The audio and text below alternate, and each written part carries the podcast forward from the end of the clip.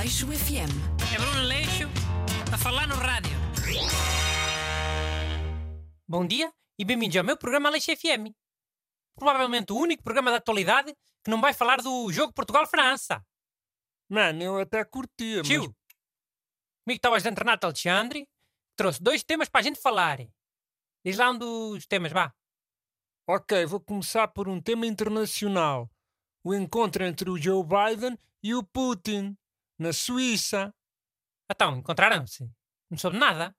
Mano, foi bué falado.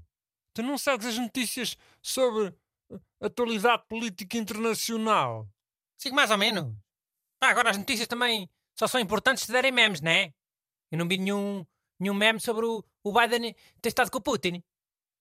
Também não vi nada de especial, não. Agora que falas nisso. Quando era o Trump havia logo muitos memes. Que ele dava sempre aqueles passabens a burro, metia-se metia à frente de toda a gente nas fotografias. Oh, já. Yeah. Sempre com esses comportamentos bué fora, claro que dava sempre memes. Mas olha que se calhar até era uma coisa boa que ele tinha. Ah? Porque não te esqueças que muita gente recebe notícias através dos memes. Já não é pelo telejornal. Os memes é que levam muitas pessoas a acompanhar esses assuntos de geopolíticas e.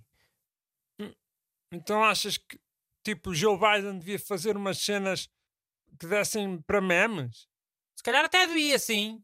Para ver se as pessoas continuam interessadas nesses assuntos de política. Mas olha lá, o, o Putin e o Biden encontraram-se sem querer. Oh, não, né?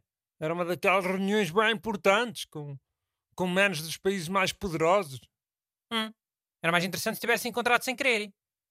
Quando é sem querer, é sempre tudo mais espontâneo, né? Não, se for combinado, já vão ter coisas decoradas para dizer e.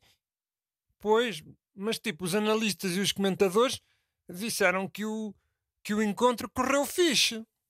Mas isso pode ser mérito dos intérpretes, sabes? Se calhar o, o Putin diz logo: Então, Beljarreta, quer resolver isto lá fora?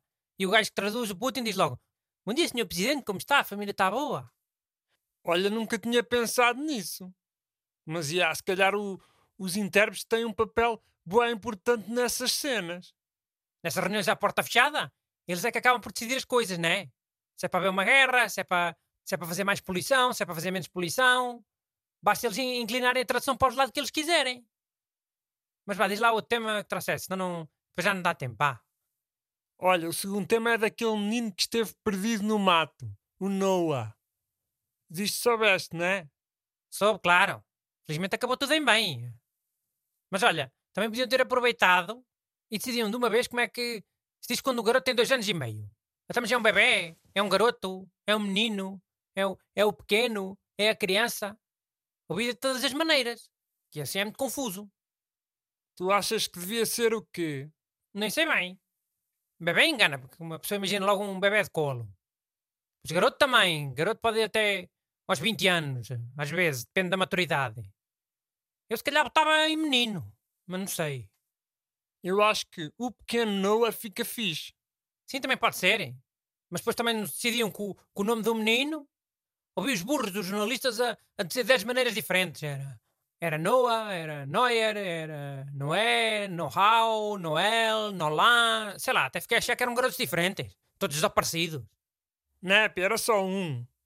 E ainda bem que toda a situação teve um final feliz. Mas tipo, boa da gente ficou desconfiada.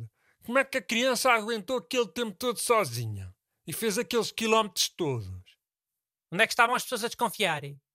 Olha, nas redes sociais, por exemplo. Oh, mas não é nas redes sociais que, que acham que a Terra é plana? E que a vacina é uma ideia do Bill Gates para pa pôr toda a gente a instalar o Windows? Já, yeah, é onde há sempre teorias para tudo. Mas olha que nas televisões foi quase igual. Boa da gente cheia de teorias e a desconfiar da cena. Isso é porque não sabem que os garotos pequenitos são rijos. Sobretudo se viverem no campo, não é? Logo desde o primeiro dia a meter terra na boca, e enxadas e ensinhos, e, e a gatinhar em cima do estrume. Olha, ficam rijos. Não é como os garotos da cidade, que a espeta cai ao chão e os pais vão logo comprar outro ao centro comercial. Sim, também houve pessoal a dizer isso, que a vida no campo é diferente e que era preciso ter isso em atenção. Olha, sei de um garoto da cidade que foi passar uns dias com, com os primos ao campo, que os primos eram lá do campo. E então, quando esse garoto chegou ao pé de uns pinheiros, desmaiou logo, por causa do cheiro normal dos pinheiros. Que ele devia estar habituado só àquele cheiro do ambiente do retrovisor do carro e, sei lá, o cérebro e os pulmões devem ter ficado, ficado confusos e teve logo uma quebra-tensão. Já eu concordo contigo. Os garotos no campo acabam por ficar mais resistentes. Resistentes e desenrascados.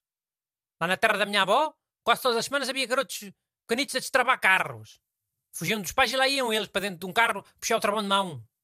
Eis, mas nunca aconteceu nenhuma tragédia.